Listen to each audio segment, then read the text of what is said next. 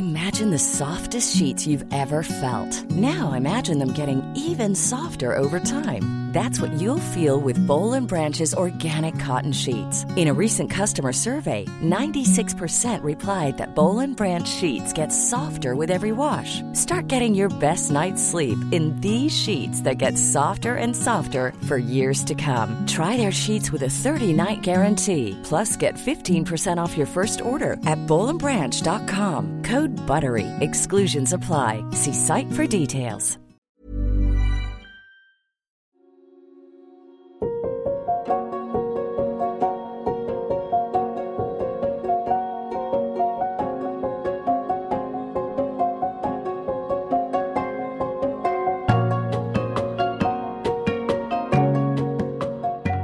Bienvenue dans Slowfil, notre série qui prend le temps de raconter l'actualité autrement, qui part à la rencontre de personnalités inspirantes. Bonjour Younes, ça, va, ouais. Je vous présente Younes Boussif. Vous le connaissez peut-être comme Nézir, ce personnage si attachant de drôle, la série Netflix sur le milieu du stand-up. C'était le premier grand rôle de cet acteur de 27 ans. Il sera bientôt à l'affiche d'un film avec des stars d'Hollywood comme Laura Dern. J'ai passé un peu plus d'une heure avec lui au jardin du Luxembourg au cœur de la capitale française, un matin d'août quand les Parisiens laissent leur place aux touristes et il avait même ramené des cerises. je pense que c'est pas mal l'endroit où je t'emmène. C'est l'endroit le plus calme du jardin du Luxembourg, c'est le coin des écrivains. Si tu veux écrire un livre, faut aller là-bas. Younes Boussif aussi écrit beaucoup, il écrit des morceaux de rap. Après plusieurs projets musicaux, il sort son premier album cet automne. On peut se tutoyer, euh, Antoine, si tu veux, non Comme vous voulez. Moi, ça, moi, je préfère qu'on se tutoie. Pourquoi le jardin du Luxembourg? Alors, il y a plusieurs raisons. Euh, déjà, j'habite pas très loin. et, je viens souvent ici. Et donc, j'aime bien, euh, j'aime bien ce lieu. Je le trouve très beau, le jardin. Ensuite, moi, je suis de Rouen à l'origine. Et j'ai beaucoup d'amis et de familles qui viennent me voir sur Paris et vice versa, je vais beaucoup à Rouen. Et quand ils viennent, je les ai tous ramenés au Jardin du Luxembourg à un moment ou à un autre. Et enfin, en vrai, c'est lié euh, au fait que quand je suis arrivé à Paris, je suis arrivé il y a 6 ans, et en arrivant, j'ai eu un souvenir qui a ressurgi en fait, où quand j'avais, je sais pas, entre peut-être 5 et 10 ans, j'en sais rien, mes parents m'avaient emmené à Paris, et ils m'avaient emmené à cette fontaine dans ce jardin et je m'en souviens parce que j'avais des, réminiscences de quand euh, de, cette fontaine et des petits voiliers tu sais qu'il y a euh, et des enfants qui jouaient et tout j'étais en mode je me souviens que ça m'avait marqué j'avais kiffé ce truc là tu vois du coup j'y vais tout le temps voilà en discutant longuement avec Younes Boussif, j'ai découvert un jeune homme occupé et passionné, et surtout un artiste aux multiples talents. On se mettre là Regarde, là, il y a une bonne chaise longue.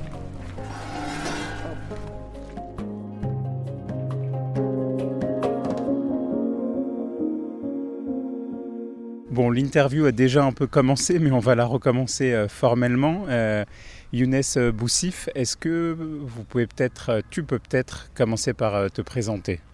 Younes Boussif, j'ai 27 ans. je suis le fils de Snoussi et Fatiha Boussif, qui sont des enseignants, qui sont à la retraite. Que te dire, je fais pas mal de choses différentes. Tu vois, en ce moment, je pense, je songe vraiment. j'ai envie de reprendre les études, tu vois, en ce moment, genre, il y a trop de trucs qu'il faut que j'apprenne encore. Enfin, l'histoire, la philo, la physique, c'est des trucs qui, m'attirent beaucoup, donc j'ai envie de reprendre les études par exemple. Mais sinon, en ce moment, ce que je fais, je, là en ce moment, je termine mon album de rap, mon premier album. J'ai déjà sorti trois projets, là je termine mon album. Je fais également, euh, depuis que je suis petit, du théâtre, et du coup, ces derniers temps, j'ai eu la chance de pouvoir jouer dans des, dans des projets sympas, euh, donc euh, notamment la série Drôle dans laquelle j'ai joué. En ce moment, je manage également un artiste qui s'appelle Tiff. Je le manage avec mon grand frère et c'est trop cool ce rôle-là, c'est tout nouveau, c'est une toute nouvelle casquette et je kiffe parce que j'adore l'artiste. Et puis j'ai des projets d'écriture aussi, mais qui sont encore euh, en stade, euh, au, stade 1, donc voilà, c'est encore, euh, c'est encore jeune. Tu viens de dire que tu voulais reprendre des études, et moi une de mes questions c'était, tu es déjà surdiplômé, parce que je crois que tu as un master de droit et un master de création littéraire? Alors j'ai un master 1 en droit de l'environnement. J'ai pas fait la deuxième année, j'ai pas fait de master 2. Et j'ai un, j'ai un M2 en création littéraire ouais, que j'ai fait à Paris 8. Euh, ouais, surdiplômé. Euh, en tout cas, j'ai, j'ai ces, j'ai ces, j'ai ces, masters-là. Cette année, tu, as, tu vas sortir un premier album de rap et il y a une première euh, chanson, un premier morceau qui est sorti en featuring avec une des idoles de ton enfance, le rappeur Medine, dans ce titre qui s'appelle V'là les problèmes. Vous rendez hommage à vos villes respectives, Le Havre pour Médine et Rouen pour toi. Rouen, Real Sundays, Dean Records. V'là les problèmes, V'là les problèmes, v'là les caméras. v'là les caméras. Cut la prod, mec. J'rappe à capella. Je viens remplir ma ville et mon grand frère Edil. V'là les problèmes, V'là les problèmes, v'là les caméras. v'là les caméras. Cut la prod, mec. Cut, J'rappe à capella. Je viens rendre fier ma ville et mon petit frère Nari. Ici c'est Roto Magus et Francisco Polis. C'était comment euh, ton enfance à Rouen? Enfin, à côté de Rouen, il me semble. C'était une enfance euh, heureuse. Jusqu'à mes hum, 18 ans, 19 ans, j'étais- j'ai vraiment eu le sentiment d'être heureux euh, un peu de manière permanente. Tu vois, Enfin, genre, j'avais pas de soucis et j'étais très heureux d'être à Rouen. C'est à partir de la L2 que j'ai commencé à sentir un léger mal-être euh, et un léger euh, il faut que je bouge d'ici parce que je me sens un peu emprisonné. euh, parce que je suis pas en train de faire ce que j'ai envie de faire donc je suis allé à Paris donc j'ai été accepté en fait à la fin de ma L3 hop je postule et génial, je suis accepté à la Sorbonne en master droit de l'environnement. J'ai été au bout du M1, mais il y avait un deal avec ma grande sœur. Je, reprends le théâtre, je reprends le rap, j'arrête le, le droit. Je me donne jusqu'à mes 25 ans. Si à 25 ans j'ai percé dans mes domaines artistiques et j'en vis, formidable. Sinon je reprends, euh, je reprends et je fais euh, juriste et machin. En vrai, je leur ai dit ça, donc tac, c'était pour les rassurer. En vrai, même si à 25 ans j'avais pas réussi, j'aurais continué.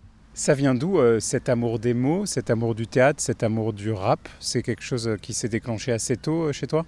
Je pense que ma mère y est pour quelque chose, grandement, parce que c'est elle qui m'a qui m'a donné la, la passion de la lecture très tôt. Quand j'étais petit, du coup, elle me lisait des histoires, elle me lisait la moitié du livre, et puis elle me disait, bah, si tu veux connaître la suite, tu, lis. Et, euh, et visiblement, ça a marché, moi, ça m'a donné l'amour de la lecture, enfin, j'adore ça.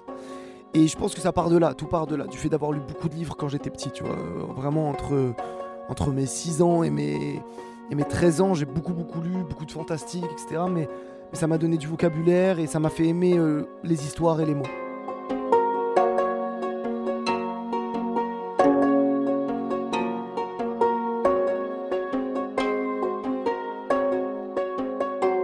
Ensuite, euh, voilà, ça s'est chevauché, mais mon grand frère écoutait beaucoup de rap.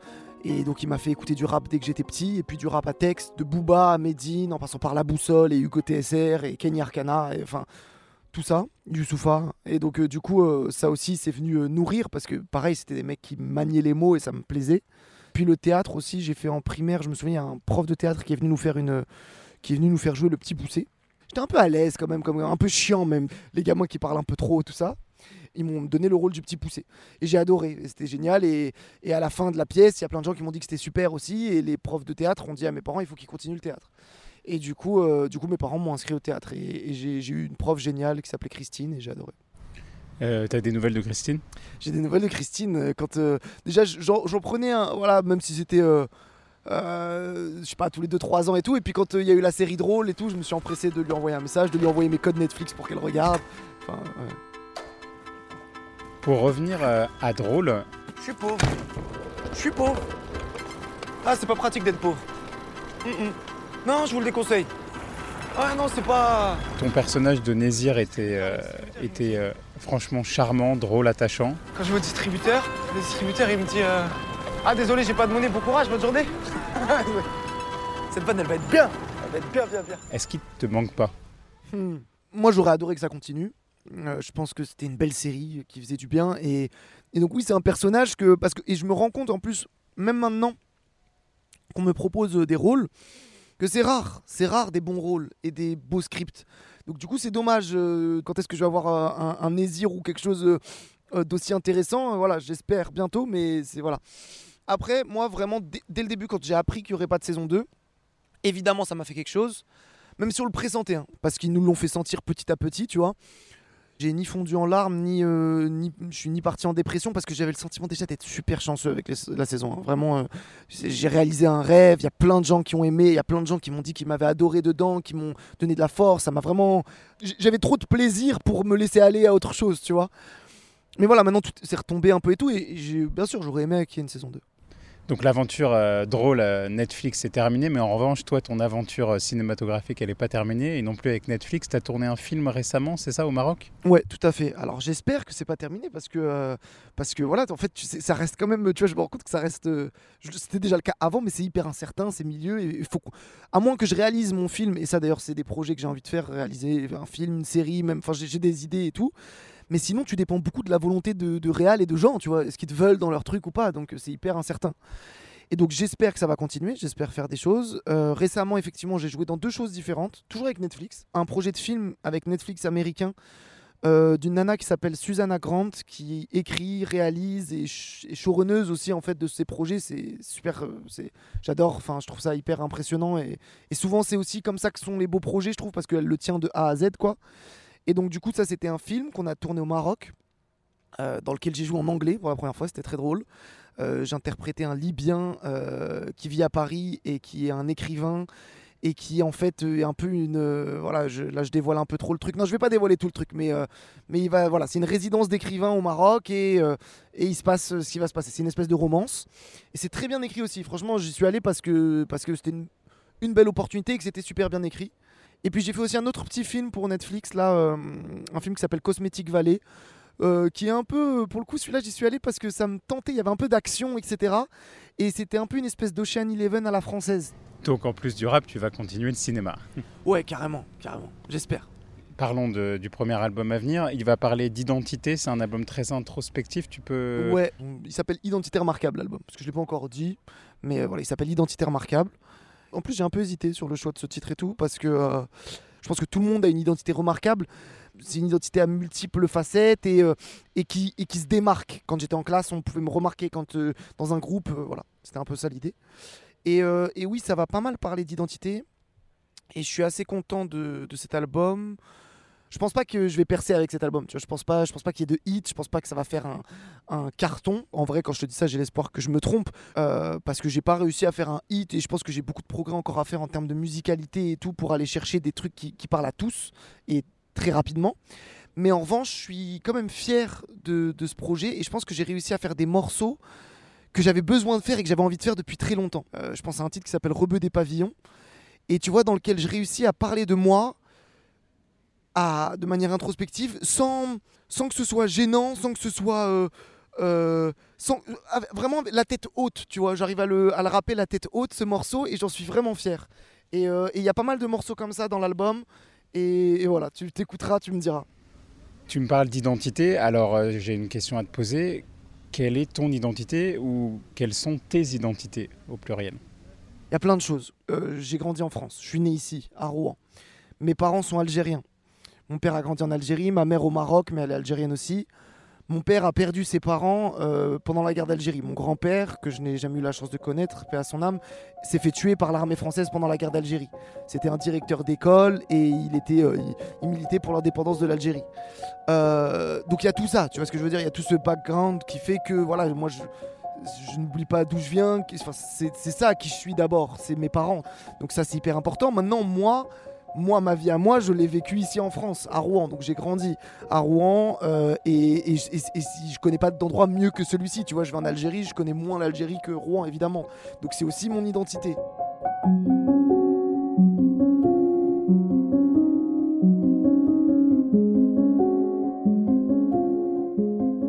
Je suis, euh, je suis un jeune Algérien ayant grandi en France, euh, avec son lot de représentation et ce que ça implique. Moi, tu vois, on me voit, j'arrive en plus, euh, si j'arrive en jogging d'autant plus, ou même pas d'ailleurs, mais tu vois, on s'imagine que je suis d'un quartier où je peux faire peur à première vue ou pas, mais tu vois ce que je veux dire, il y a tout un lot de représentation.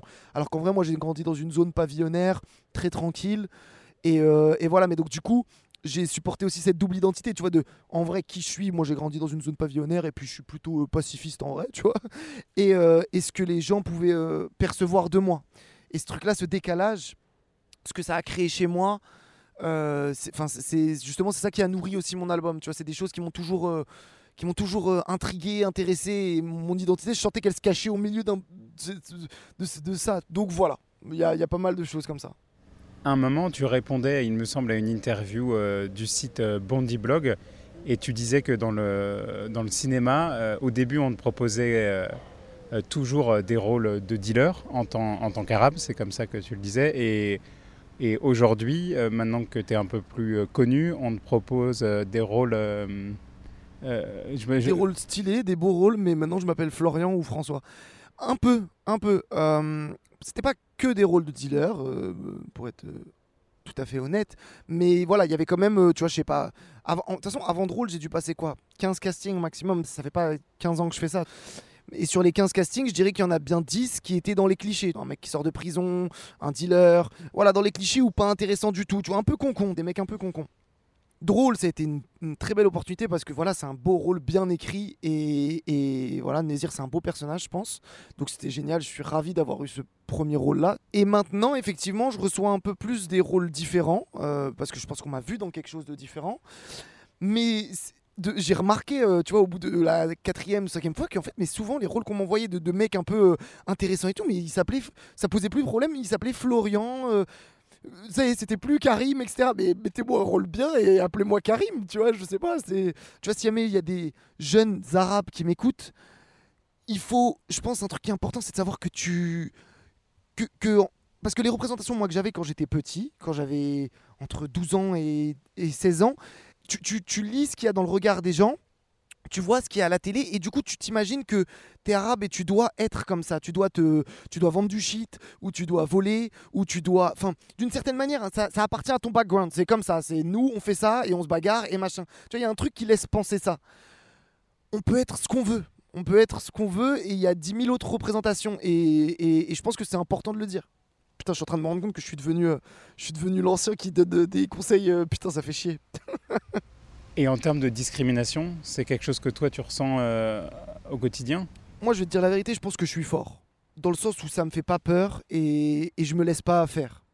Maintenant, depuis que je suis petit, bien sûr que je l'ai senti. Euh, et, souvent, ce que je disais quand j'étais petit, euh, il y a eu des épisodes où ça a été, frontal et ça s'est vu, mais c'est assez rare. C'est que le racisme, il est latent en France. C'est mal vu pour quelqu'un de venir et de me dire ça à l'arabe. on sera tous d'accord pour lui dire ferme ta gueule, tu vois, et c'est mal vu c'est plus latent, c'est quelque chose que tu vas ressentir, c'est quelque chose d'implicite dans la façon de te parler, dans la manière de te toucher, enfin, c'est tout un tas de trucs comme ça que tu détectes et que moi j'ai appris à détecter comme tous ceux qui sont, euh, euh, alors je déteste ce terme, mais au moins on le comprend, racisés en France. Euh, oh, est-ce que c'est du caca qui vient de me tomber sur l'œil? Non, c'est bon, c'est de l'eau.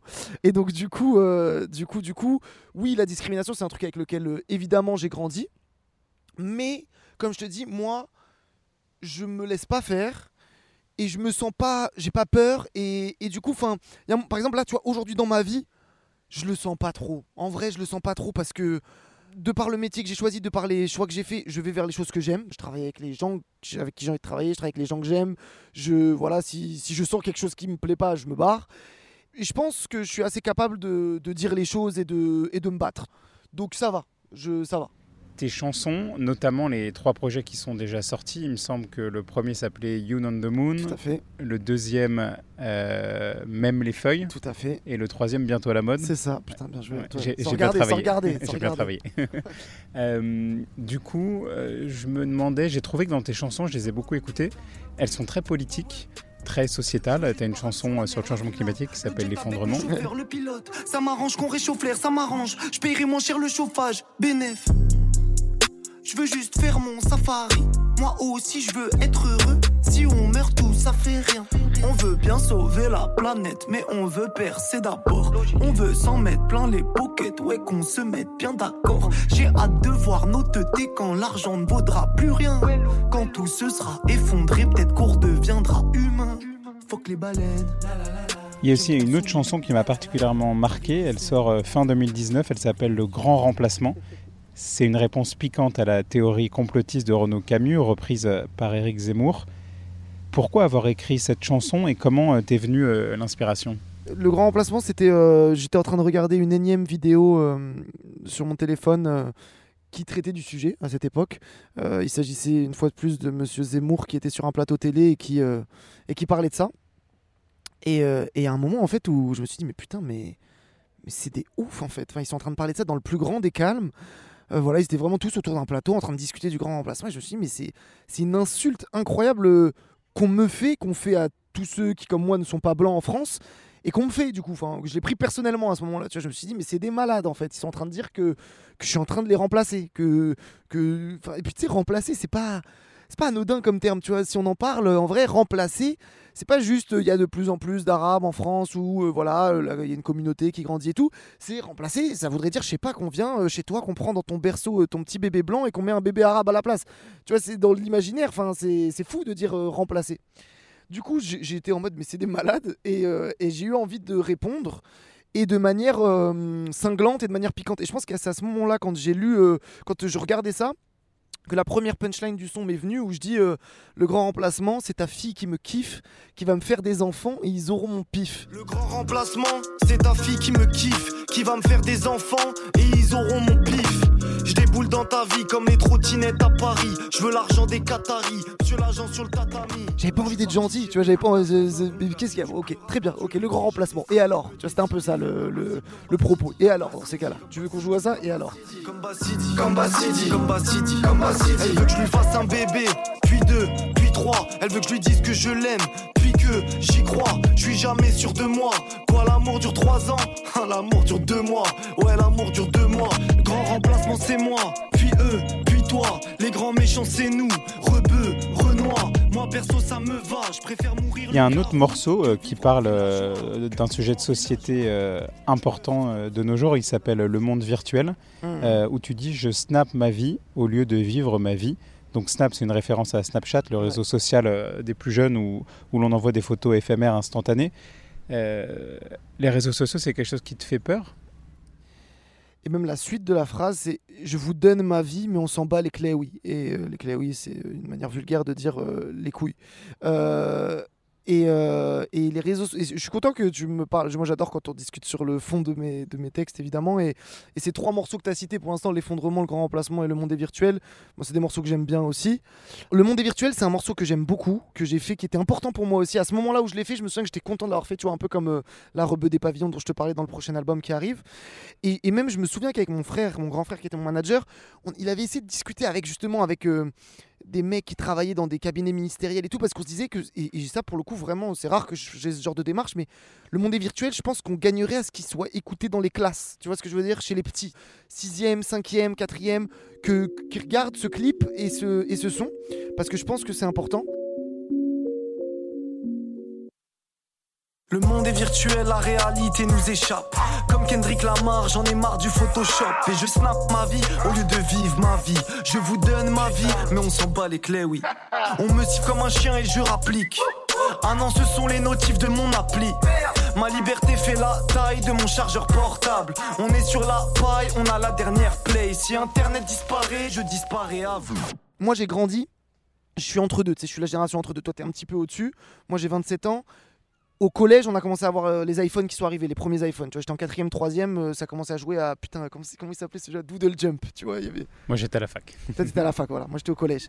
Les smartphones, c'est une putain d'addiction, c'est une putain de drogue. C'est, enfin voilà, maintenant on le sait, on le sait, on y fait de plus en plus attention, mais à cette époque-là moins. Et c'est encore, je pense qu'il y a encore beaucoup d'apprentissage à faire quand je suis tout seul, bah, je check mon téléphone, tu vois, je vérifie s'il va bien, tu vois, je regarde, tac, est-ce qu'il y a une notif Et ça, comme je suis dans un truc de, de m'observer beaucoup et de, et de me remettre en question, bah, je l'observais chez moi et ça me posait problème, ça me pose problème, j'aime pas ça chez moi. J'aime pas me sentir addict à quelque chose. Tu es un artiste assez humble de la conversation euh, que, que, je perçois là, de ce qu'on est en train de mm. se raconter, et tu es perfectionniste aussi. Oui, je suis perfectionniste et oui alors j'espère rester humble de toute façon, mais en plus, euh, j'ai envie de te dire, j'ai pas trop le choix. Moi, dans le rap, enfin, j'ai pas trop le choix, c'est pas vrai, mais dans le rap, j'ai pas du tout percé. Franchement, euh, drôle et, l'acting, ça a été un, joli coup de projecteur et j'ai fait un pas dans l'acting énorme très rapidement. Ce qui m'amène moi-même à me poser des questions. Tu vas me dire, mais est-ce qu'en fait je suis juste bon en acteur et je suis pas un bon rappeur? Parce que le rap, ça fait un moment que je fais ça et j'ai jamais euh, autant avancé. Alors si je sens que je suis capable de toucher des gens, il y a des, un petit public, mais jamais aussi de manière aussi rapide. Il y a les chapeaux du stand-up. Ça fait 300 euros max par mois. Ok, ça fait 1397 euros par mois pour nous deux, pour vivre. Papa, je sais pas comment on va faire là. Eh ben, on va rouler un joint. Il y a tellement de gens qui m'ont dit oh, on t'a trouvé tellement talentueux, drôle, etc. Donc ça me fait très plaisir. Mais je sens, tu vois, du coup, que, que, y a, euh, que, que dans le rap, j'y suis pas encore. Et donc, du coup, euh, bah, je bosse, quoi. Je bosse. Pour terminer cet entretien, j'ai envie de revenir sur euh, le feat avec Medine. Il y a un moment dans le clip où on te voit dix ans plus tôt. Ouais. J'ai l'impression que c'est Ouais. ta première rencontre avec Medine Ouais. où tu lui parles et tu lui dis que tu peux rapper a cappella. C'est ça? Euh, Du coup, pour terminer, euh, est-ce que tu peux rapper a cappella? Alors, je, suis content que tu euh, parles de ce moment-là. C'est vrai que c'est un moment émouvant et moi, il me fait rire ce moment-là parce que je sais pas si t'as remarqué, on l'a coupé un peu pour que ce soit pas trop long dans le clip, mais il y a un peu un truc où je décide quel est mon blaze de rappeur à ce moment-là. Tu sais, il me demande c'est quoi ton, c'est ton, ton blaze? Et je dis j'hésite, genre je fais Younes, You- Younes, ouais, c'est Younes, c'est ça, tu vois, et ça me fait très rire parce que genre il y a le truc où je me lance quoi, c'est ça. Et oui, et du coup, oh, c'était horrible. Non, non, je vais pas refaire, je vais pas reproduire la même chose parce qu'en fait, je me souviens donc il faisait un truc qui s'appelait la patte de la panthère, Medine, où c'était un concept où à la fin des concerts, il allait voir euh, un auditeur qui était rappeur et, euh, et il le faisait rapper et il le mettait sur ses réseaux. Et moi, j'avais réussi à le voir du coup et à lui dire vas-y, je suis chaud et tout. Et sauf que j'avais plus de batterie sur euh, le téléphone, donc j'avais pas d'instru. Il me dit mais c'est rien, tu rappes à cappella, tu vois. Et je l'ai fait, je l'ai fait, mais c'était pas ouf. Franchement, rapper à cappella, c'est dur. Est-ce que je peux essayer quand même? Est-ce que je peux m'y prêter Est-ce que je peux refaire la même erreur? Euh, Attends, je t'ai beaucoup parlé de, de Rebeu des pavillons. Je peux peut-être te faire le début de Rebeu des pavillons, ou bien d'identité remarquable. Euh, Allez, je te fais Rebeu des pavillons. Rebeu des pavillons, j'ai grandi dans une belle maison. Hamdoullah, mes parents. Attends, attends, attends, je te le refais. Je le refais. Rebeu des pavillons, j'ai grandi dans une belle maison. Hamdoullah, mes parents. Mais c'est incroyable, frérot, pourquoi j'y arrive pas? Mes parents étaient au charbon. Je me souviens pas de mon texte, c'est terrible. Attends. C'était ça, c'était ça. Mes parents étaient au charbon, ils ont rempli. Rebeu des pavillons, j'ai grandi dans une belle maison. Hamdoullah, mes parents étaient au charbon, ils ont rempli la mission. J'en suis fier. Quand j'étais petit, pourtant, je me suis posé des questions. C'est bizarre. Qu'est-ce que je fous tranquille ici quand tous mes congénères sont dans le tiécart Bah, Merci. Et je t'en prie, Antoine.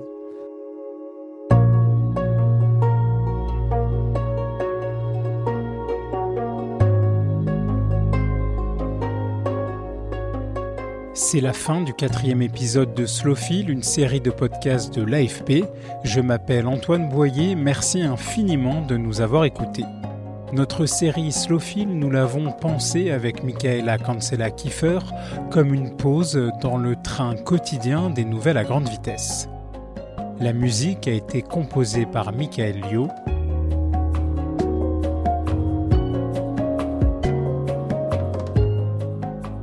Aimez, parlez de nous autour de vous et abonnez-vous, c'est important pour faire connaître notre programme. Nous vous donnons rendez-vous prochainement pour d'autres rencontres et d'autres voyages. À très bientôt.